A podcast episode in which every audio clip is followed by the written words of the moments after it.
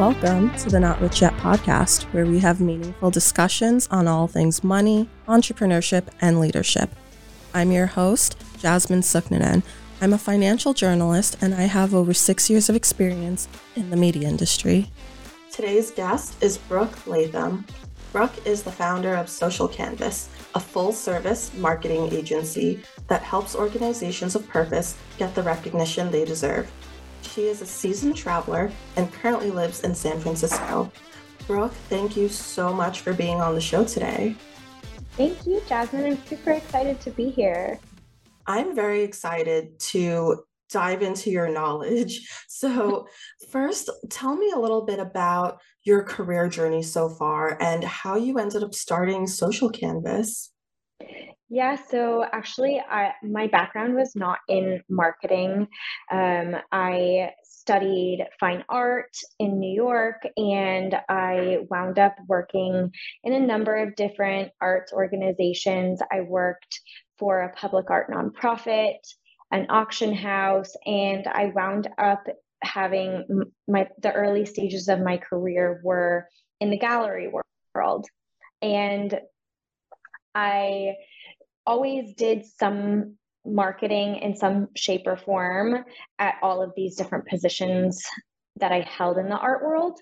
And what I realized is that a lot of these small business owners were giving the important task of their marketing to their assistants and interns who didn't necessarily know the best practices or the impact of the marketing that they were doing. You know, they would throw up a post, they would send out a newsletter to their whole list, and not really looking at measuring the results of that. So I saw this as an opportunity as I was learning more about marketing and getting involved in marketing myself. So I left and went out on my own. I had a few freelancing clients for a while, and actually I didn't even really intend to start a full-blown business. I just started the entity to run my freelancing work through. But as things snowballed, I just started having this vision take form where I could see our brand and our messaging and our team. And so it's really grown a lot, and I've been so excited every step of the way. Yeah, I've always admired individuals who are that good at being able to, you know, market a brand, market a business on social media, because I really feel like it's an art that takes so much effort to understand. Yeah, it definitely does take a lot of effort. I would say, you know, defining a brand's identity is so important, and adhering to that identity and making sure that it has character and is speaking to its target audience effectively. You know, it's really exciting. And I think, you know, it takes, you know, the people on my team have that creative edge and that they're able to hone these brands' tone of voice. So it's really important for these brands to be in the hands of someone who can do that. Absolutely. And when it comes to digital marketing, what it really boils down to is this ability to create a reputation for a brand and then promote that reputation to acquire customers, get more clients, get more followers, etc. How have you seen the landscape of digital marketing change over time? Yeah, so I would say, you know, it's a fast-moving industry. Trends change on an ongoing basis. The platforms change. But I'd say the biggest shift is that now consumers have a very strong desire to see organizations incorporate purpose into their brand. So, you know, people expect the brands that they are loyal to speak out on social issues now, to have strong mission, vision, and values that are visible to the consumer. So I think that's very different than it has been in the past. I agree. That's something I've definitely noticed a lot as well. And I'm sure many of our listeners have noticed that as well too. I don't know, if you feel this is something that you're able to speak to, but do you think that you're able to kind of pinpoint when or why that shift might have occurred? I think it's a lot of it is generational. Each generation has its own characteristics, and I think that the up and coming generations are passionate about social issues. And I also think that these things have just been evolving over time. Different social issues have been increasingly in the spotlight, as well as the fact that it's now more possible for brands to incorporate this into their message because of social media and because of these platforms that they have to express the depths of their brand beyond just what they sell on social media. They get to express their brand's personality, and so that's been a great platform where they're able to expand on this in ways that they haven't before. Yeah, those are really great points. And in behavioral economics, one of the different types of biases we study is how people are drawn to things and other individuals who are most similar to them. So it's really interesting to see how in, this younger generation, that kind of works here too, where they hold a certain belief, certain individuals hold a certain belief, and they want to be drawn to the brands that might also convey a similar belief. So it really seems like similarity and just the brand's access in its ability to convey that similarity really plays a role in that.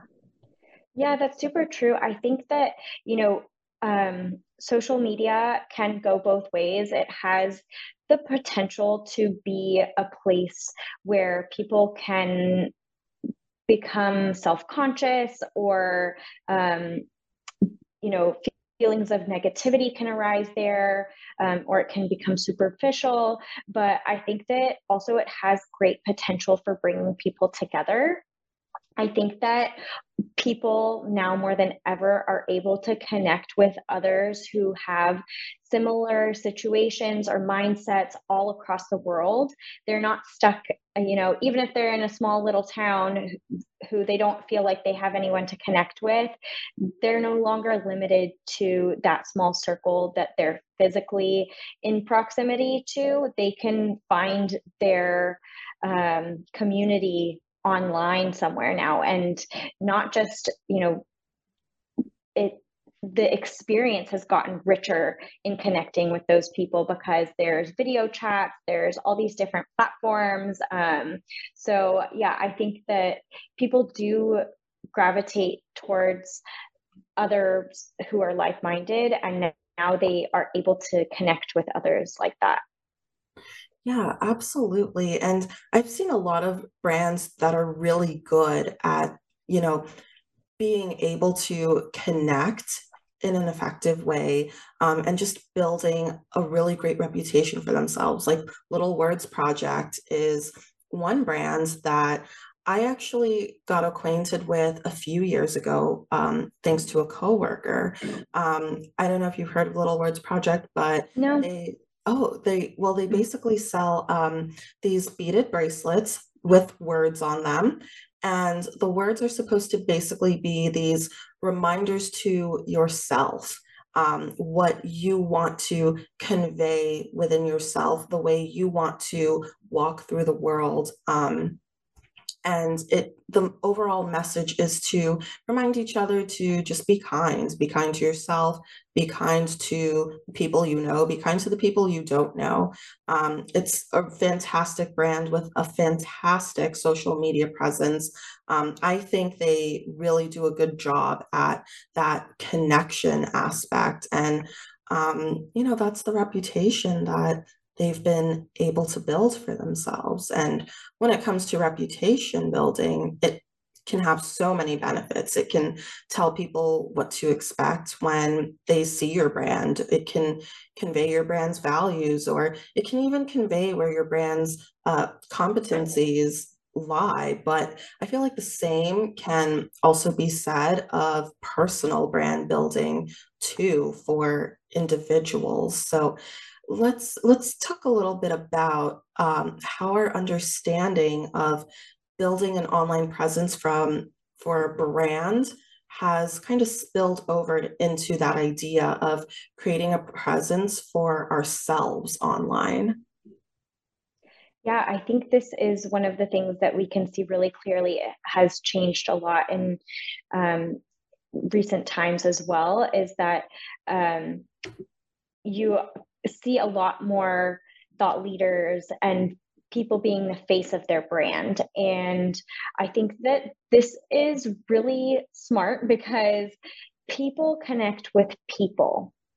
So unless you're Apple, people are not going to buy from a faceless brand usually. You have to establish that personality, and when you put yourself out there, then you're a lot more likely for someone to connect with you as a person than just to brand, you know, a logo and a color scheme. Like, that's not nearly as dynamic as another human being. So I think that it's become more and more important that people are incorporating thought leadership into their online presence, because that has a huge impact. If they have a brand, a business of theirs, then they need to incorporate thought leadership to strengthen the presence of the brand as well. Yeah, and in its essence, what would you say thought leadership really boils down to? Yeah, so I would say that thought leadership is demonstrating an expertise and opinions on a specific topic. I think that now everyone has the power to be a thought leader, whereas in the past it was limited to a select few that had this influence over people and visibility. But this also comes with a downside in that it's become a bit of an oversaturated market. So you really need to find your niche, and more now than ever, authenticity is key. People can always tell if you're not being authentic and they don't buy it. Yeah, for sure. What would you say is the distinction between being a thought leader versus being an influencer online? Yeah, so I would say that thought leaders operate more in the B2B space, whereas influencers are more direct to consumer. Of course, there are exceptions to this, but in general, thought leaders are more about ideas, whereas most influencers are generally selling some kind of product, or they're more about sales, whereas thought leaders are more about concepts. That's a really interesting point. I never thought about it that way. Truthfully, I never really gave this question much thought, but I like where you're going with that whole idea of concept and thought leaders being more of a B2B quote unquote system. I don't know if system's really the best word to use, but for lack of a better word, a B2B type of system. Yeah. And I would say that a lot of times thought leaders are promoting or speaking about a subject that is of their own original ideas, whereas influencers a lot of times are helping to spread the word and get more visibility on other people's brands or ideas or products. That's another very defining difference, I feel like. Like a thought leader, when I think of a thought leader, on like a platform like LinkedIn. One person who comes to mind is she's this venture capital thought leader. She is an investor, but she's constantly posting different ideas around where she sees the industry going, where she sees trends within the brands that operate within her space. And she also posts little tidbits that are aimed at other investors and people who want to become investors. So I'm kind of thinking of this in a way where thought leaders are trying to, like, their ideal person would be other people who want to be kind of thought leaders, but with influencers, it's more so people who want to be customers. Yeah, I would agree. And I think too, you know, you can get down into the, like, all the little details that differentiate these two characters. But I think that, you know, the platforms vary. I would say that you would see a lot more influencers on Instagram and TikTok, whereas thought leaders mostly hang out on LinkedIn. It's not to say that you couldn't be a thought leader and an influencer as the same person. You definitely can. But I think that perhaps thought leaders are more about educational content or thought-provoking, you know, discussions, whereas influencers are maybe more, like you said, catering to people with more consumers. And also I would say that influencers have a bit more showmanship in entertainment sense. You know, they are making things, you know, like these fun, quirky, trendy videos with trending audio and this sort of thing. So I think that maybe thought leaders just operate in a different space. You know, it's like corporate or startup, like, you know, it just, it's a different realm. But like I said, you could be a thought leader and an influencer at the same time. And like I was saying before about, you know, who they're catering to, you know, consumer versus someone who's wanting to learn and participate in a discussion, that person can similarly be both a consumer who is, you know, being reached by an influencer on one subject, but they could also be tuning into a thought leader's ideas on LinkedIn as well. You know, we're dynamic creatures, so we were able to slip in and out of these different modes of operation. Yeah, for sure. And I also remember a time when in order to be considered an influencer, you know, you needed to have a certain number of followers. So you needed to have, like, say, more than 10,000 followers, more than 15,000 followers. I definitely remember when being a micro influencer was considered having less than 10,000 followers, but more than like 1,000 or 2,000 followers. So what does it take to be able to call yourself a thought leader? Is that quantifiable in the same way that being an influencer is quantifiable, or is being a thought leader more of a qualitative measure? I would say that there are plenty of people out there who are still very hung up on vanity metrics like number of followers. However, as an expert in this space, my personal opinion is that it's not about the number of followers that you have, but rather how engaged they are. So I would say that, you know, there are, like we discussed, there are a lot of people out there who are self-proclaimed thought leaders. But I think that what really verifies that claim is two things. One, I would say do they have an engaged following? Are people interested in what it is that they have to say? Are they commenting back and jumping in on the discussion? And two, I would say that true thought leadership is often best achieved by creating original content.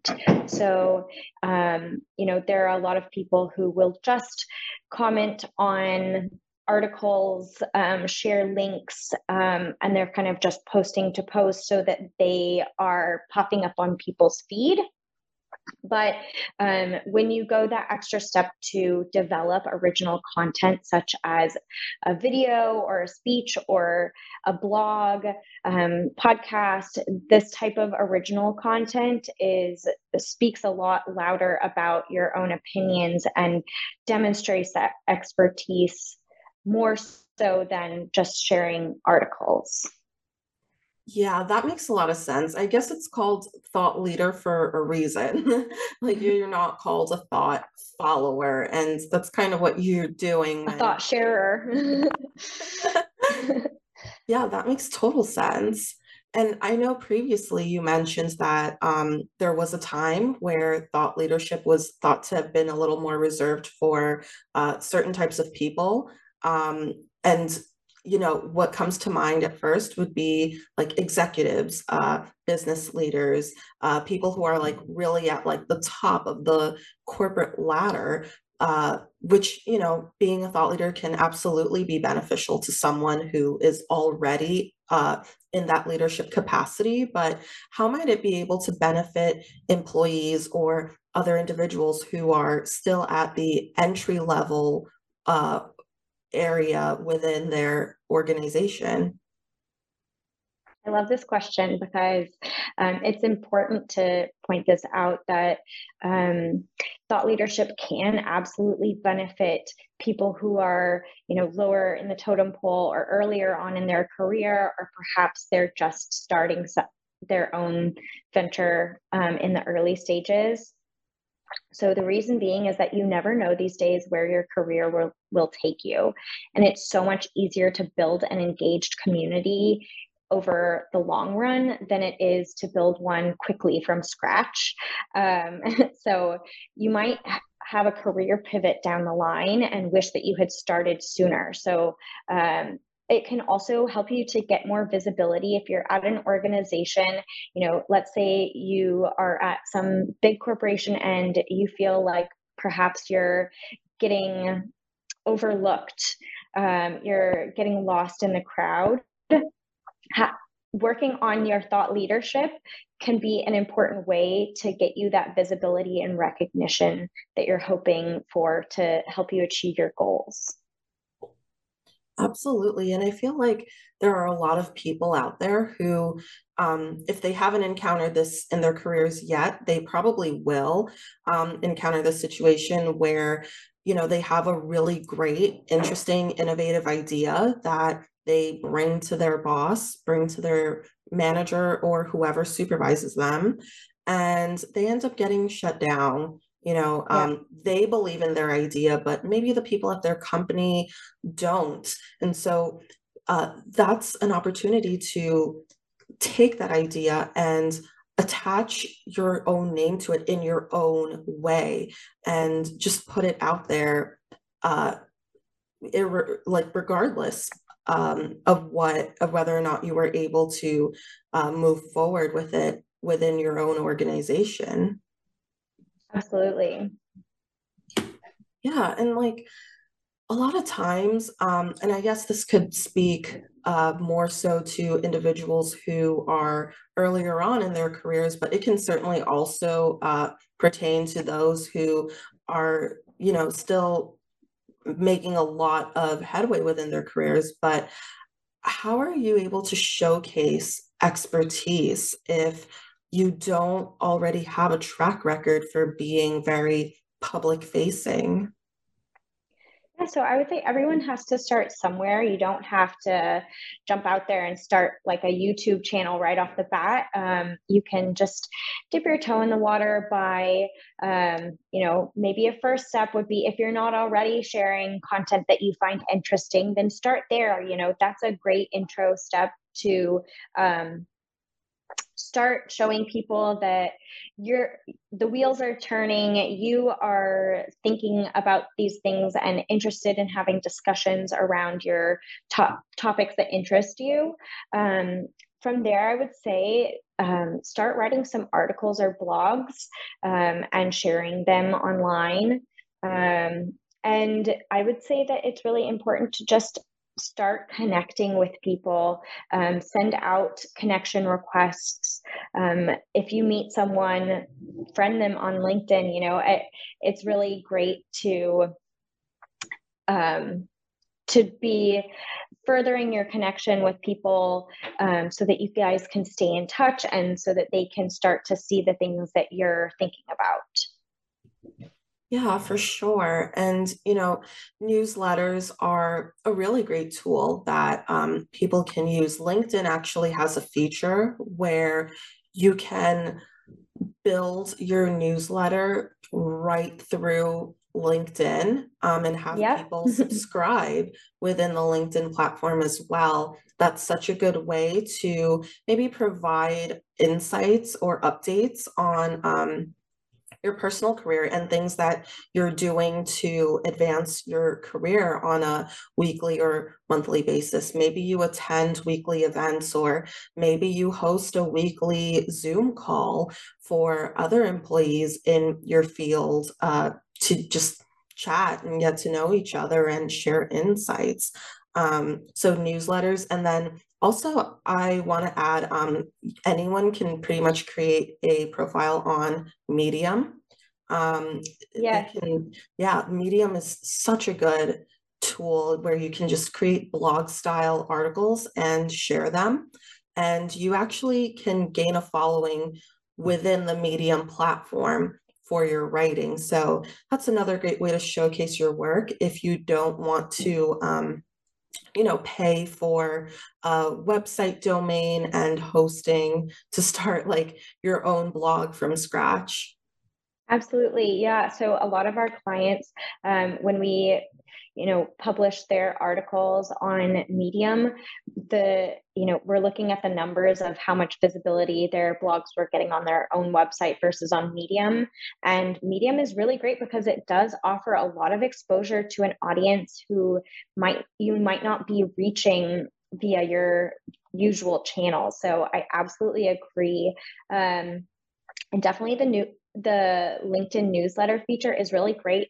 I have some reservations because I feel like LinkedIn, the notifications can get a little bit overwhelming, especially when you do have a lot going on there. If you are a thought leader, then you can have a lot of extra notifications and spammy notifications and this sort of thing. So, sometimes people are reluctant to subscribe to newsletters there, or perhaps they don't check their LinkedIn frequently enough. So they're always behind on their messages. So what I would recommend is that you go and adjust your settings for your LinkedIn notifications to make sure that you aren't losing the important things in the overload of these notifications that you aren't as interested in hearing about.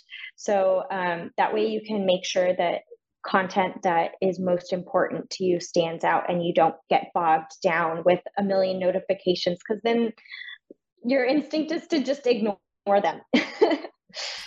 That is exactly right. It's great to still be able to control the volume of what you're seeing, in any type of content and on any type of platform. Yeah, absolutely. Notification settings are like one of the most important things. And I think that oftentimes people overlook them. Like they don't realize they have that much control, but you know, it's your profile. You know, this is your inbox. You need to make sure that it's working for you, not the other way around. Absolutely. And we talked a little bit more about social media platforms a little earlier in our conversation. And, you know, they've really been a driving force in being able to set people up to assume the position of a thought leader or even an influencer. But what are some ways that individuals can start to take advantage of some other platform features to show their connections and followers that they can be an expert on a subject area? Yeah, absolutely. So I would say that the first step is to identify which platform is best suited for their goals. So it would be a waste of time for you to, you know, be spending all this time and effort creating content and publishing content on a platform that doesn't reach your target audience. From there, I would explore what features are available on that platform that is going to serve you best. For LinkedIn and Instagram, you can turn on creator mode. On LinkedIn, you can publish original content as articles. So then, you know, you're shown as an author, and you can get some more visibility on if you've got a blog going. Obviously, the LinkedIn newsletter feature is really great. And then if you have a presence on Instagram, I think there are a lot of creative ways that you can utilize the features on that platform. So now they are releasing this feature where you can actually sell subscriptions.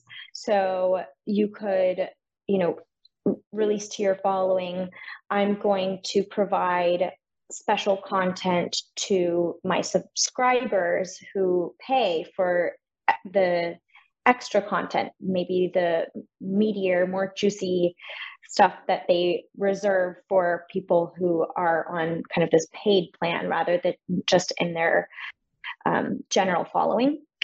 And another cool way I've seen this done is that you can add people to your close friends list. So for instance, you can use this as a way to engage your followers who are more engaged and more active, and perhaps they've paid you for a subscription, or perhaps they're your clients or people who you really want to have closer contact with. So you can add them to your close friends list. And then when you publish stories, you can publish it to that specific list. So that way you can be speaking more directly to a specific segment of your audience, which I think is a really cool feature that maybe not a lot of people are using in that way. That is such a unique idea. I love that. I feel like in a way, that can also kind of incentivize followers to be less passive as a follower and engage in whatever activity they need to do on your page in order to become a part of that close friends group. Yeah, absolutely. Yeah. I love that. And so once you take that step of deciding where your knowledge might be best suited, what platform your knowledge might be best suited for, how do you start to craft a post that, you know, both draws awareness as to who you are, gets eyes on your profile, but also gets people to engage and finally decide to follow you? Yeah, so I would say that it's really important to understand your communication pillars, like what are the topics that you speak on and what insight can you provide that might differ from the information that people already have? Can you offer an opinion? But I would say that the most effective content is often collaborative content. I would say that oftentimes the most effective content is collaborative content. And what I mean by that is whenever you can tag another account or call on someone to comment on something, or if you are at an event, snap a picture with the people there and tag them in it. So anytime that you can leverage someone else's audience to gain visibility towards your own is really effective, because then you're finding someone else who has a relevant audience who's interested in what it is that you're talking about or similar topics, and you're finding a way to show up on their feed. So if they have a larger audience, then by collaborating with them on content, you're going to be really benefiting from their audience as well. Yeah, for sure. And LinkedIn, I've noticed, has this collaborate feature where I'm not sure if you have to convert to a business account to do this or not, but they do have a collaborate feature where your in-feed post can show up as you having collaborated with another account. So that's also a really great way for the person you're collaborating with to also get their name to audiences that they otherwise may not have gotten to. But do you think that also doing this in some way makes the algorithm, I guess, happy, for lack of a better word? Yeah, absolutely. Instagram has a similar feature now where you can also create a post in collaboration with someone else.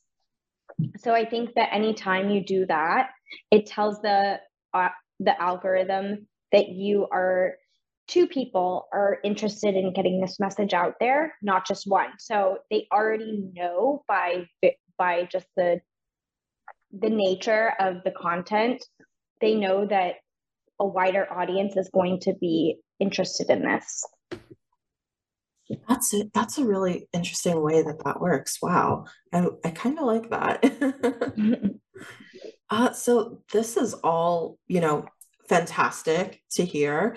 Of course, like you have alluded to earlier, it can be easier said than done. It takes time, to really get the ball rolling. So to wrap things up, let's talk a little bit about strategy.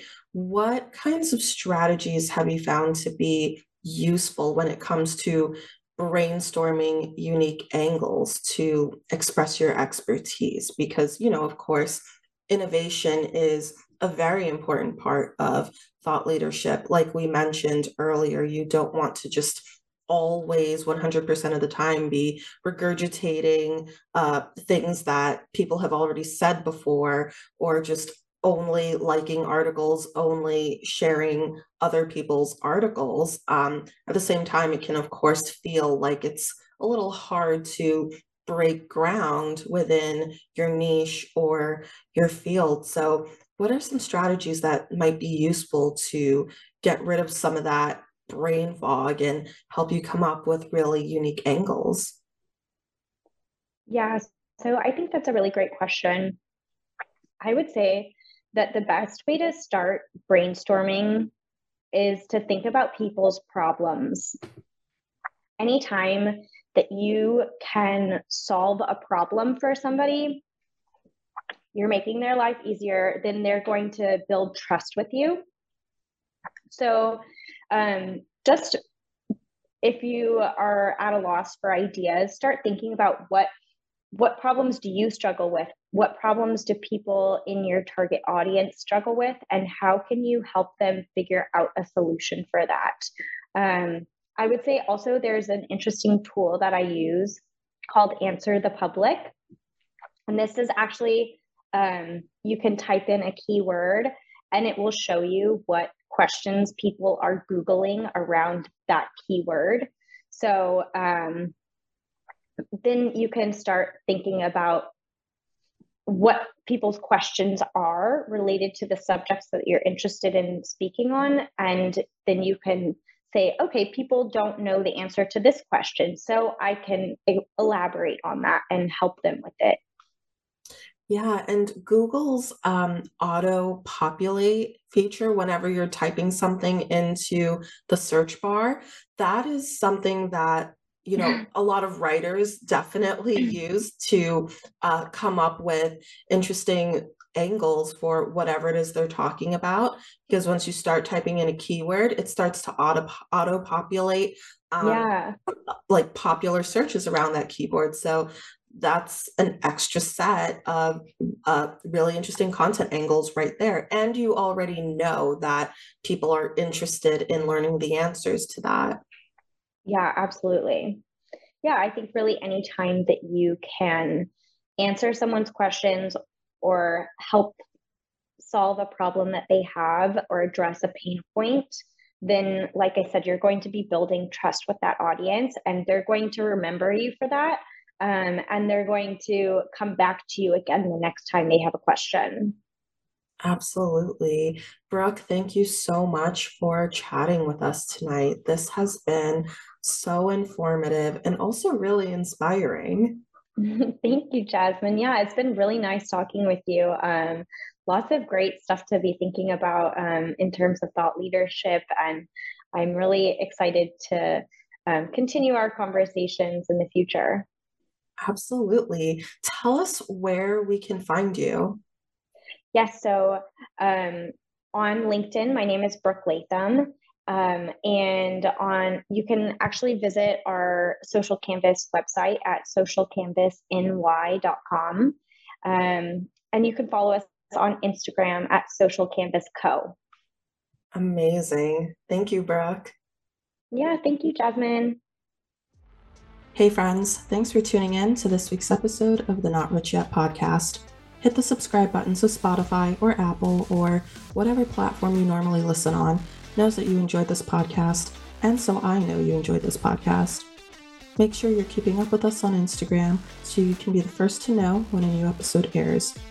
We also post some resources that you can use along your wealth building journey. We're on Instagram as at notrichyetpod, and if you want to give me a follow too, I will not say no to that. I'm on Instagram as at thejasminesu, thejasminsu. I do all the planning and sourcing and emailing and interviewing, but this podcast couldn't happen without a few extra hands. Not Rich Yet is produced by Ambiguous Podcast Solutions and edited by Will Tarashock, founder of Ambiguous Podcast Solutions and the founder of Willie T Productions. I'm your host, Jasmine Suknanen, and I'll be back with more next week.